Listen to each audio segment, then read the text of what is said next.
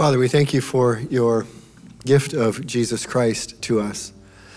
It's a story that should stir our hearts to awe and wonder and amazement. And uh, when we come to know Christ, it is in Him alone that we stand and find our strength. It's in Him alone that we stand before you. It's in Him alone that our sins are forgiven. It's no small thing to come to realize that Jesus is the Christ, the Son of God. Father, would you fill our hearts, as I've said already, with awe and wonder and joy at this truth that you have revealed to us. In Christ's name we pray. Amen. You may be seated. If you have your Bibles, uh, you take them and turn to the book of John, John chapter 20, and we'll get there in a, a couple moments. As you're turning there, uh, I just want to take a minute or two to um, update you on the uh, business meeting. We had a business meeting here at the church on uh, Monday, Monday night.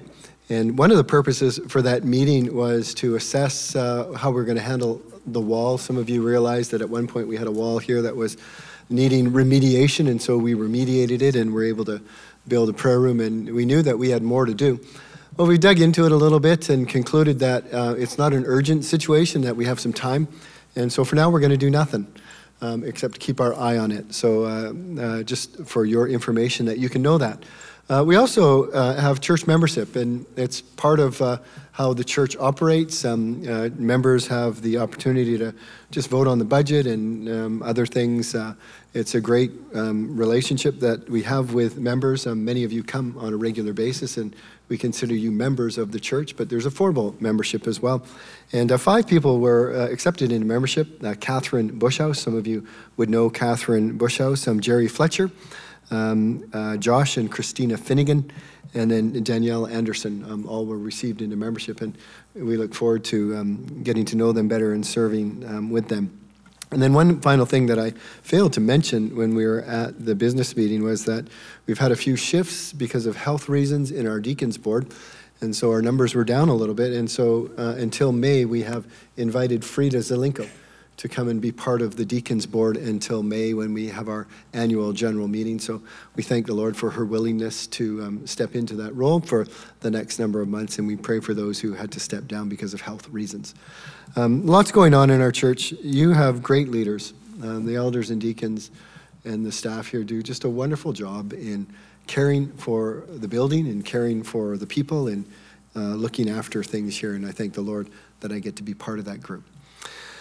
Father, we now turn to your word.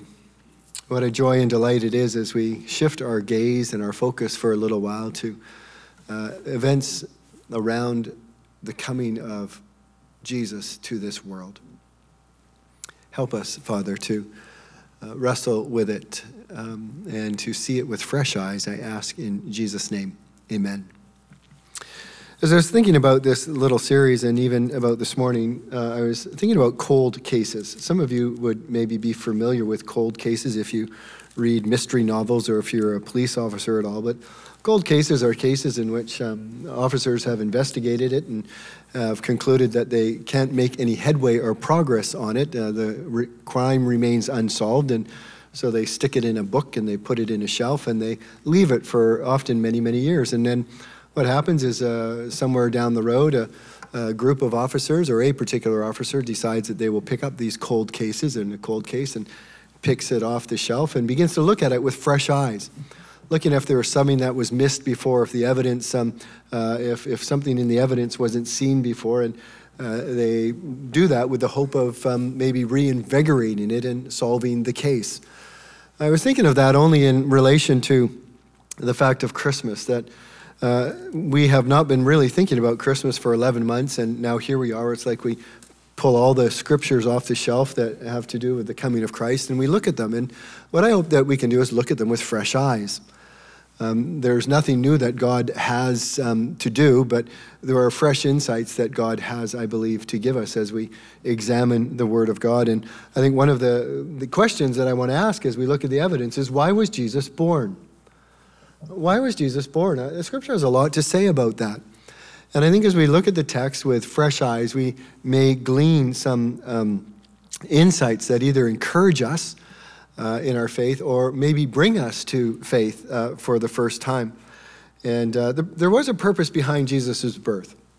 Uh, it wasn't a random thing. Uh, Jesus' birth was not some product of evolutionary development. It, it was not a, a, a, just a chance birth like um, uh, uh, the birth of a bird or the birth of a, a duck or a human being. There was a purpose behind God sending Jesus to this world to be born.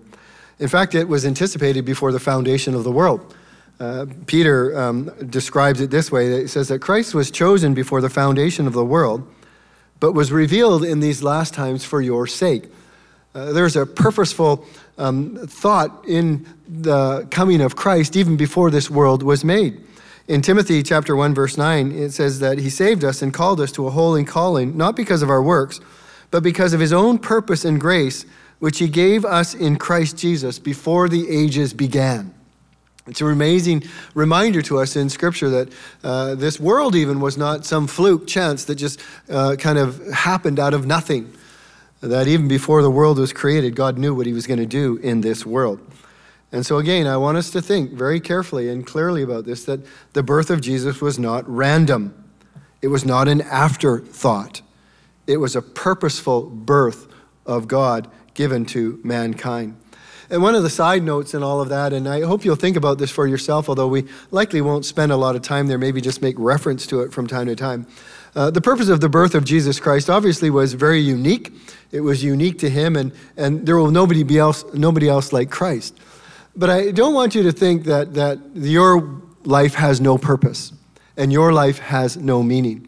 I think it is really valuable for us to work this through in Scripture. And what does Scripture say about me personally? Is there a purpose behind my birth? I believe the scripture is very clear that there is. That there is not a single person of the 8 billion people that live on this planet now or have lived on this planet before us that wasn't here because God intended the exact time and place that they should live, and that for every single one of us, God knows the number of days that we will live. We are made in His image, we are uniquely crafted in a way to glorify Him. And I want you to hear that. I don't want you to ever think that there's no meaning or purpose to your life. And so we're focusing on Jesus, look at it through the lens of your life as well. That God has a unique purpose for your life here on this earth. As I picked up this then cold case, so to speak, of the purpose of the birth of Jesus, I saw something with fresh eyes, or at least for me, it was helpful to reflect on it in a new way. Jesus obviously was more than a man, or maybe not so obviously. And we'll talk about that in a moment. But one of the reasons that he was given, or one of the reasons that he was born, is so that he might give life.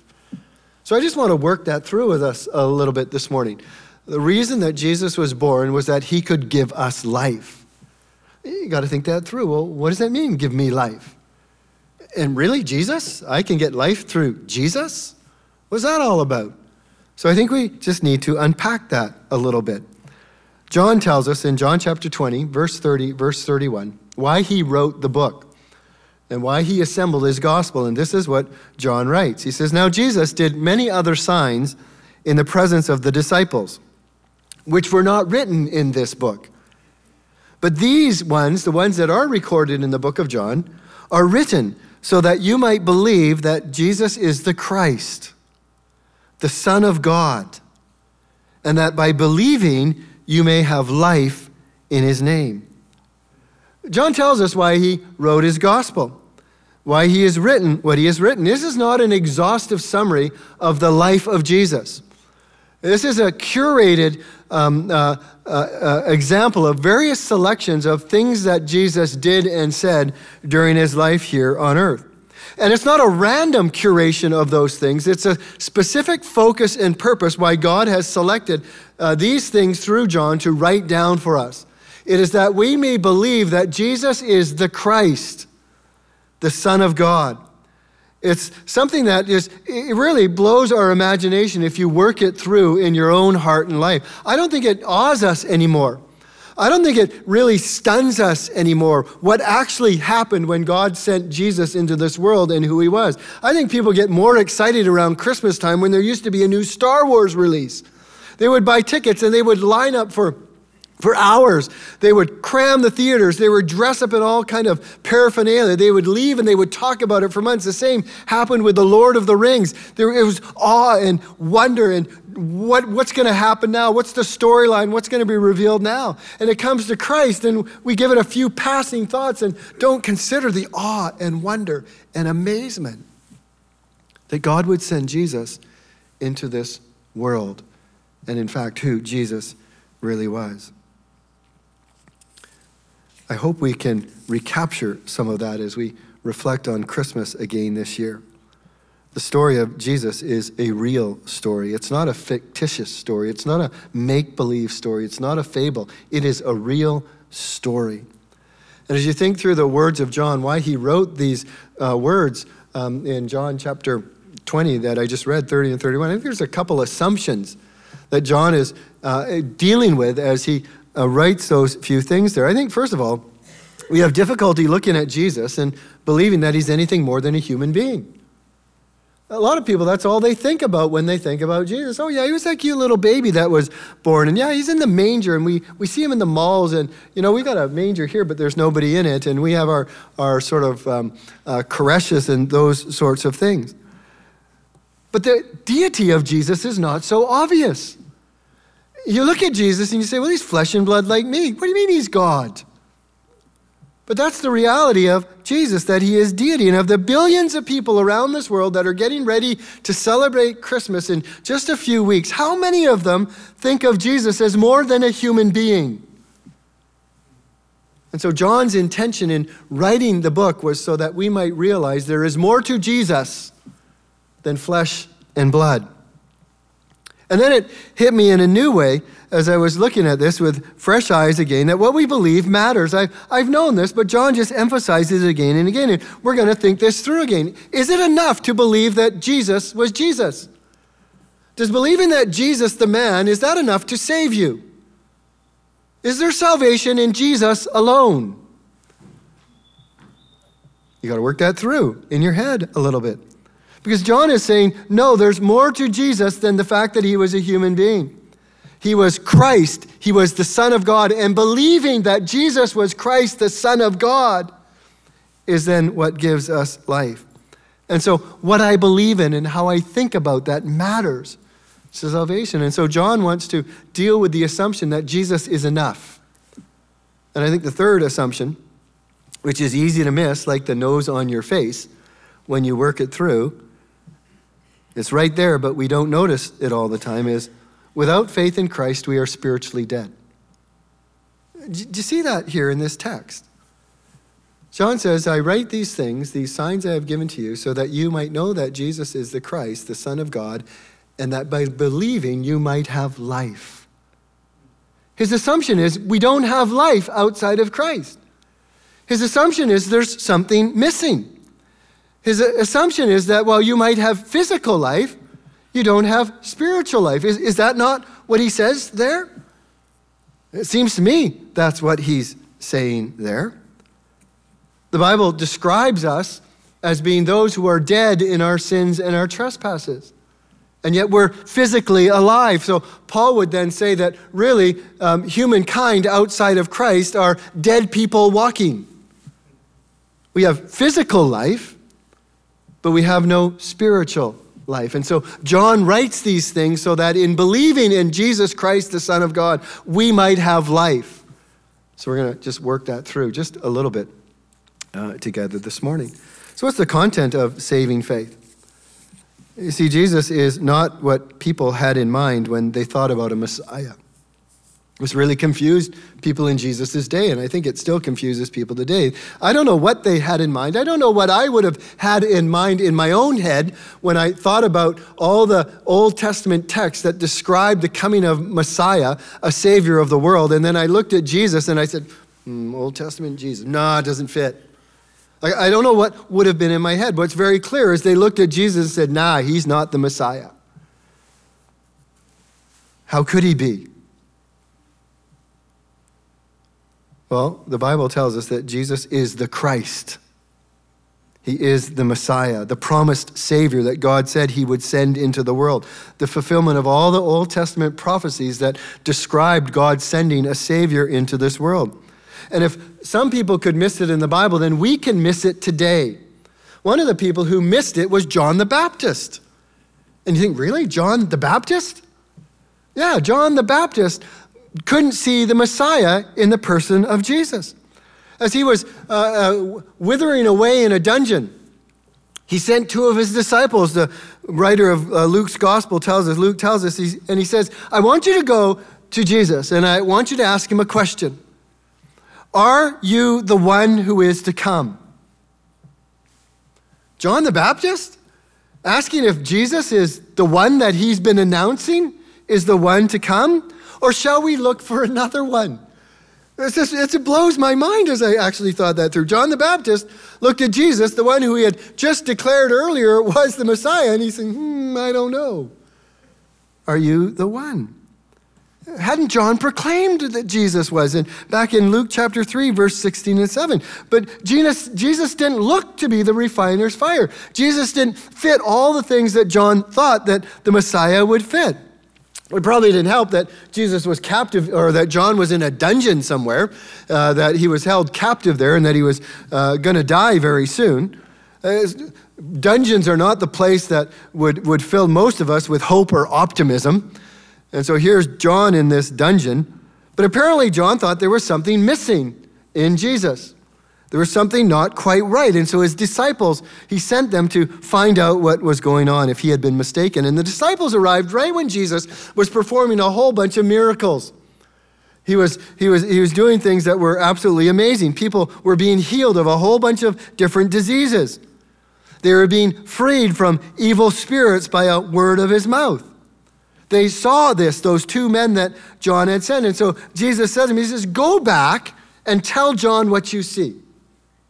Tell him that the blind see again, that the lame are walking, that lepers are cleansed, that the deaf hear, and that the dead are raised.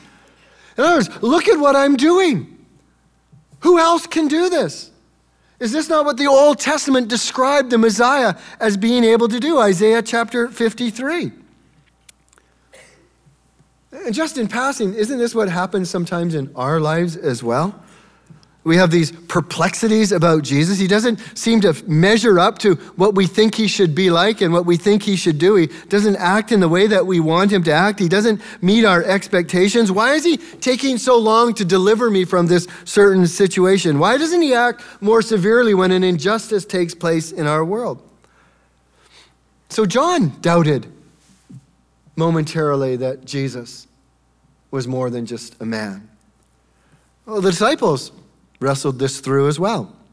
In Matthew chapter 16, verse 16, Jesus comes to them and he's gathered them together by themselves and he says, Who do people say that I am? And so they gave him a whole bunch of, um, not a whole bunch, but they gave him a few scenarios of what people were saying, uh, who Jesus was. All of them wrong. Um, but then he says to them, So who do you say that I am? In other words, he was pressing them. Do, do, do you see anything about me that's different?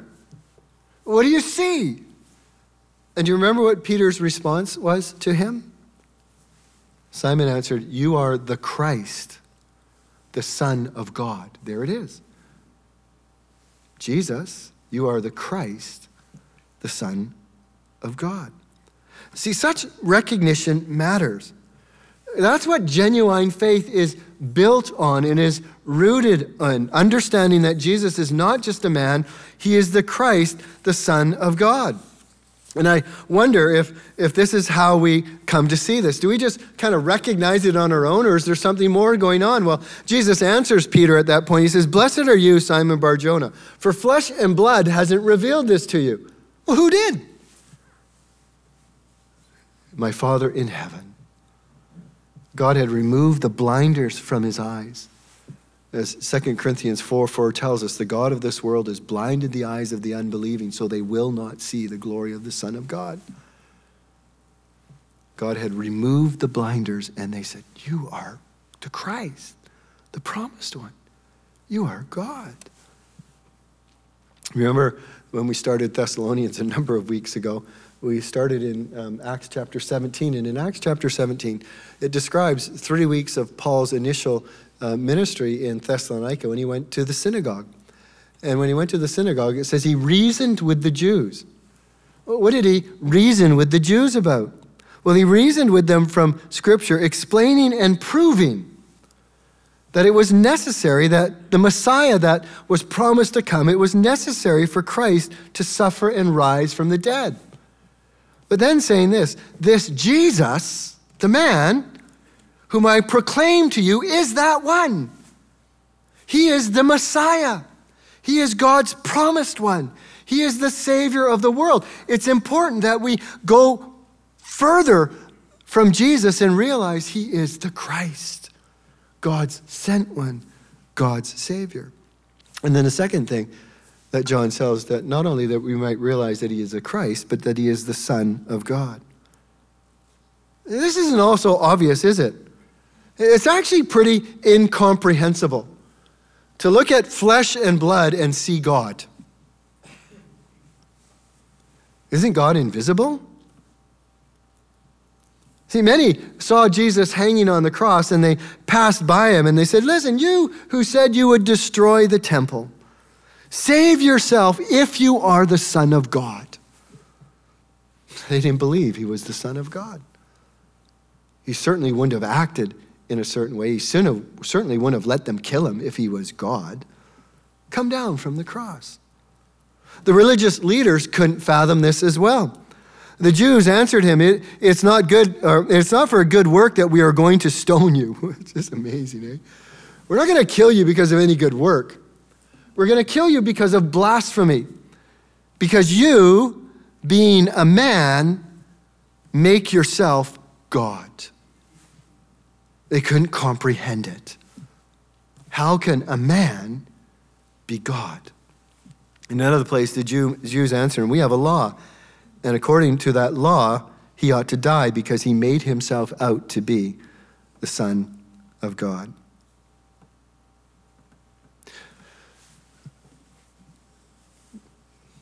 God, when he spoke at the baptism of Jesus, declared that he was the Son of God.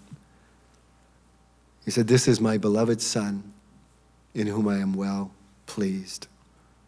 Satan wanted to push that. He knew that Jesus was the Son of God. In the very next chapter, chapter 4 of Matthew, the Spirit leads Jesus out in the wilderness to be tempted by the devil. And three times, what does Satan say to him?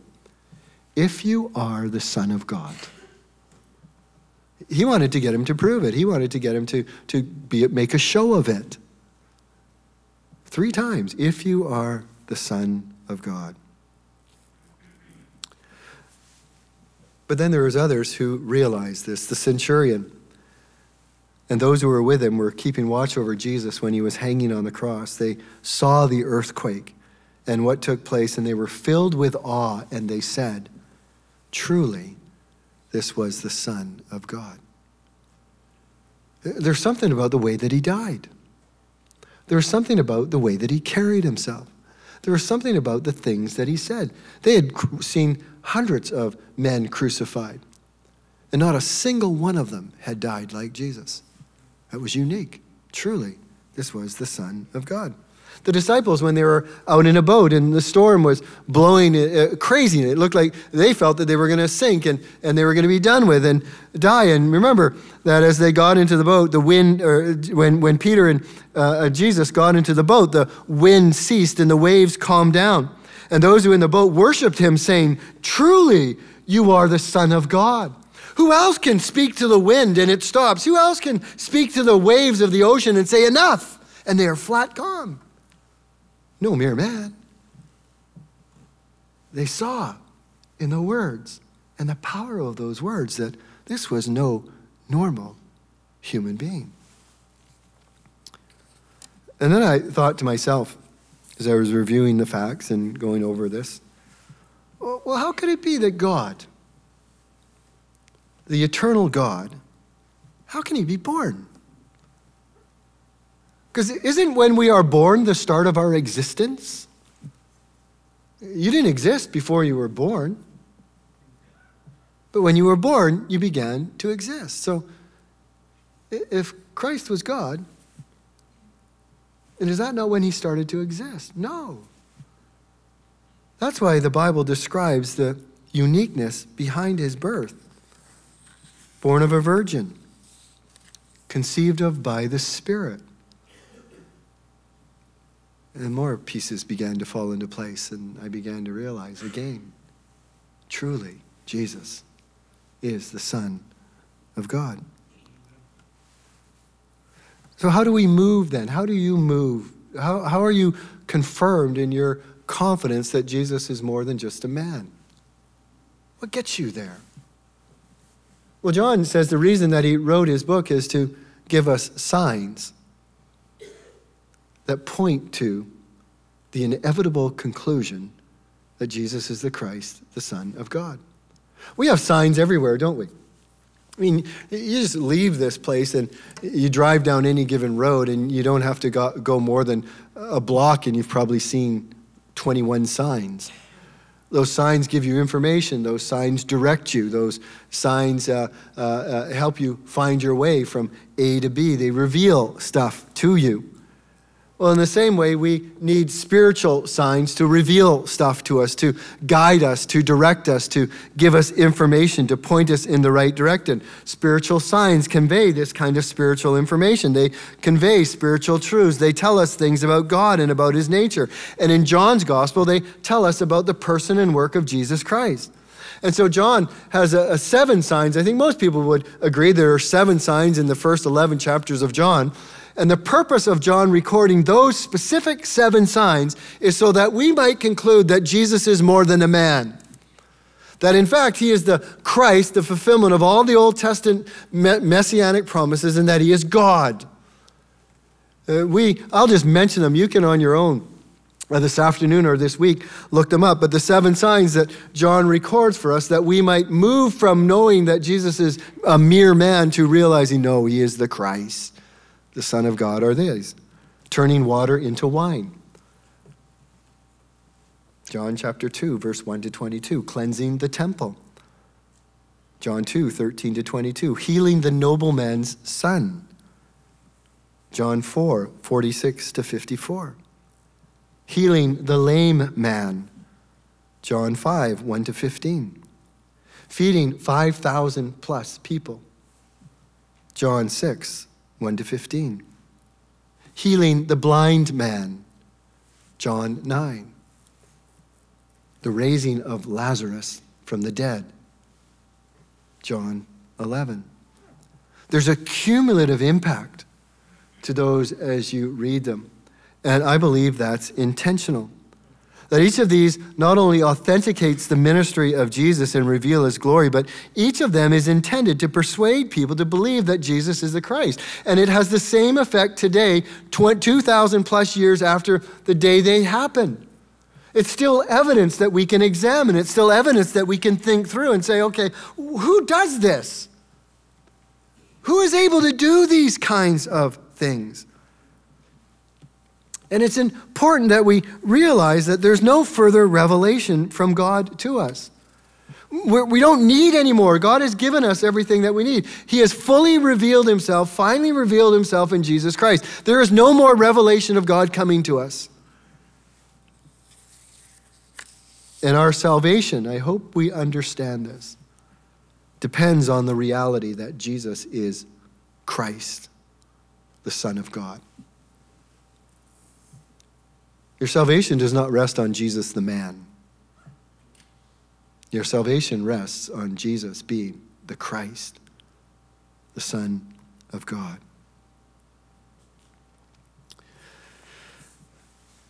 So we're born, the Bible tells us Christ was born with a purpose to reveal God fully to us so that in believing we might receive life in his name. So here we are confronted with the claims of Christ. The Bible tells us in various ways that he is God. One of the names that he was given is Emmanuel. What does Emmanuel mean? God with us. Do you believe that? For the entire fullness of God's nature dwells bodily in Christ. That's, that just is mind blowing. that, shouldn't that just stimulate our imaginations? Really? The one who spoke this universe, this world into existence, dwelled in flesh and blood? He is the radiance of the glory of God, the exact imprint of his nature. He upholds the universe by the word of his power. That man, Jesus, upholds the universe by the power of his word. So he's saying, now what? What do you do with that? You may not be there yet, but if you are there, what do you do with that then? What do you, what do, you do with the fact that Jesus is more than a human being, that he is Christ, the fulfillment of all the Old Testament messianic promises, that he is in fact very God? It's got to be more than just information. It would be so sad if you left here today and you thought, oh, I know a little bit more today. I came to realize that they believe that Jesus is not just a man, that he was the Christ and God. No, the intent of John writing that is to transform us.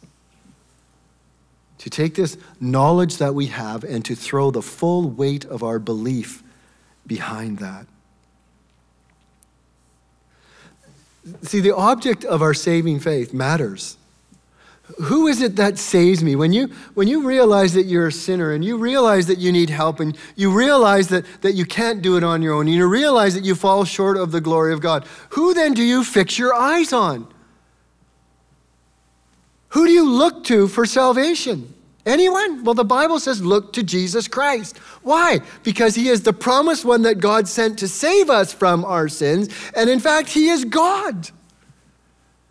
He is therefore able to forgive us of our sins and to cleanse us from all our iniquities and to take all of our sins and cast them behind his back and to remove them as far as the east is from the west. That reconciliation with God is possible because God entered into time and space to do just that. And genuine faith transformational faith looks to Jesus and says, I will put all the eggs of my belief in the basket of your person. I will not try and save myself. I will not try and talk myself out of the fact that I need to be saved. I will not think of this world as, as needing no help. No, I will look to Jesus because if you are the Christ, God sent one. And if you are God, then you alone must be able to save me, and I need saving. So I trust you, and we throw all the weight of our actions and our convictions behind the person of Jesus Christ, the Son of God. Genuine faith embraces Jesus alone for salvation. Genuine faith looks to Jesus Christ alone for life. And that's the final thing that John mentions here is the gift of life. That in believing, you might have life in his name. Remember what I said earlier? The assumption there, right? So if, if John's assumption is that in believing we might have life in his name, then his assumption is we're dead. Do, do, do you think about that?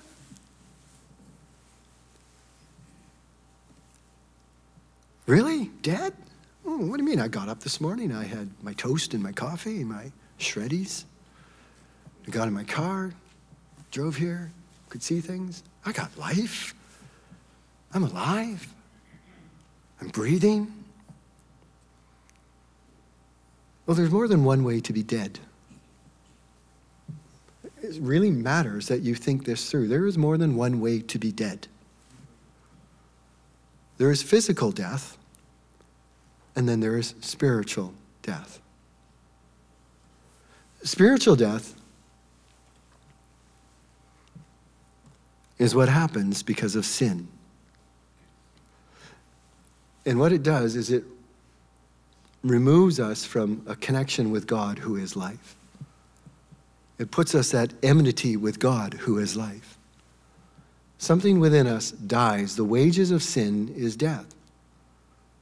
We know when Adam and Eve sinned in the garden and God said, If you eat of the fruit of the tree of the knowledge of good and evil, you will die. We know that they lived for hundreds of years after that. But something happened. The moment they ate of the fruit, what did they do? They went and hid. they were filled with shame. Something in them died. The joy that they had with God, the freedom that they had with God, the peace that they had with God, it died.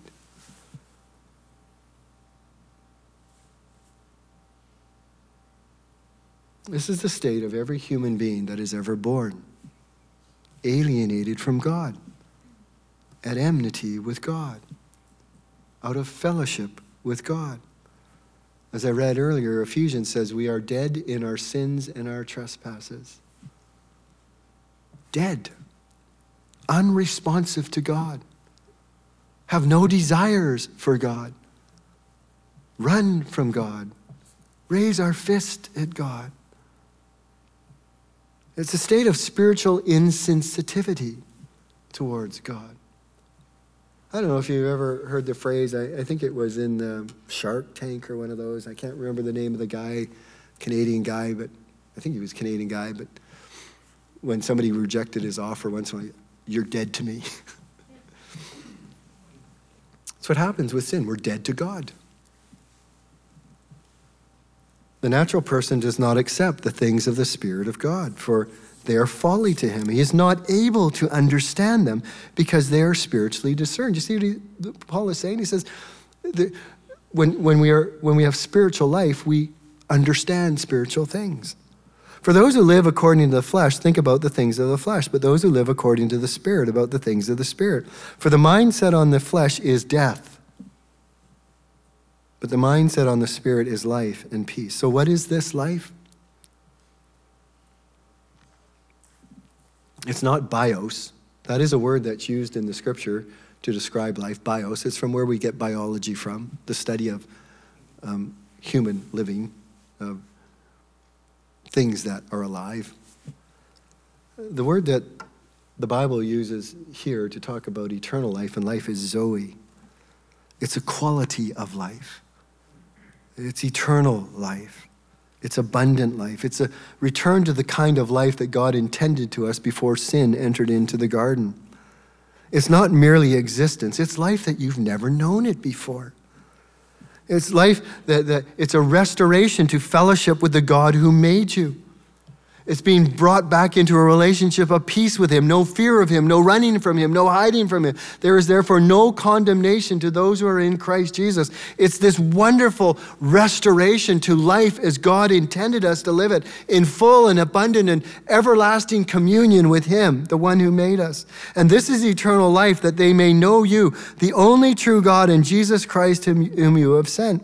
Jesus said, The thief comes only to steal and kill and destroy. I have come that they might have have life and have it more abundantly. Do you catch the reason Jesus was born?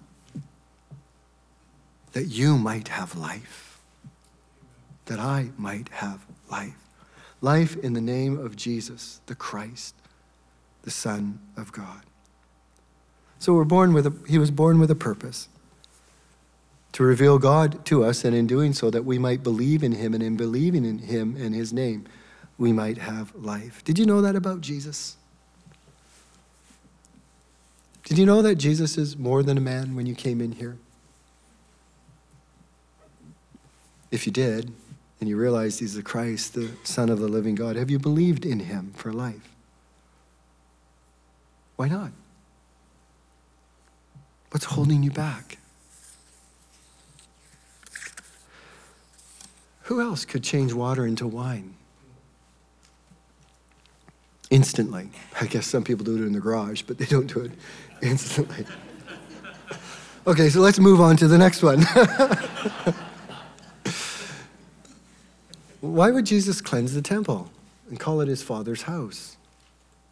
And we move on to the next one. Who else could heal from a distance by a word? Who else could take a few loaves of bread and some fish and feed well over 5,000 people. Who else could speak a word to a man born blind and restore his sight? Who else could speak to a man who had been lame for 35 years and was without hope and not only heal him, but forgive his sins? Who forgives sins? Who else could walk to the tomb of a man dead four days? Say, Lazarus, come out and restore him to life.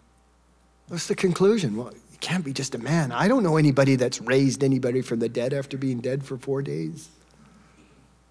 I don't know anybody who has spoken a word to somebody who is blind and say, See? They're meant to show us that Jesus was more than a man. Fresh eyes must tell us that Jesus is more than a man. He is Christ, the Son of God. You can leave here today a new person. You can leave here today with life. Not just physical life, but you can leave here today with spiritual life. How you do that is by looking to Jesus, realizing that He is God's sent Savior for you. And in fact, He is God who has come to rescue you from your state of lostness and darkness and death and give you life. All you need to see is, say is, Yes, Lord, I believe that you are the Christ, the Son of the living God, and you will be saved. Father, we thank you for your word this morning. I thank you for sending Jesus into this world with a purpose to give life. I thank you for the life, Father, that you have given me through Christ. I thank you that I can talk to you now. I can walk with you. I can share my life with you. I can plead with you on behalf of others. I am not afraid of you in the sense that I fear that I am going to be cast away from your presence forever. But rather, through what Christ has done for me, I am at peace with you. And I look forward to an eternity with you, all because of who Jesus was, why he came into this world. Father, I pray for others here who have come to receive that life. And I pray that you might fill them with fresh awe and wonder and joy as with fresh eyes they look upon why you sent your son into this world. And Father, for some here who either refuse or maybe are starting to understand or are at the point where they intellectually believe that Jesus had to be more than just a man. Father, would you move them from information to transformation? Would you take their wills and their minds and their hearts? And would you bring them to faith where they look on Jesus and with everything they have say, Jesus, give me life. We ask these things in Christ's name. Amen.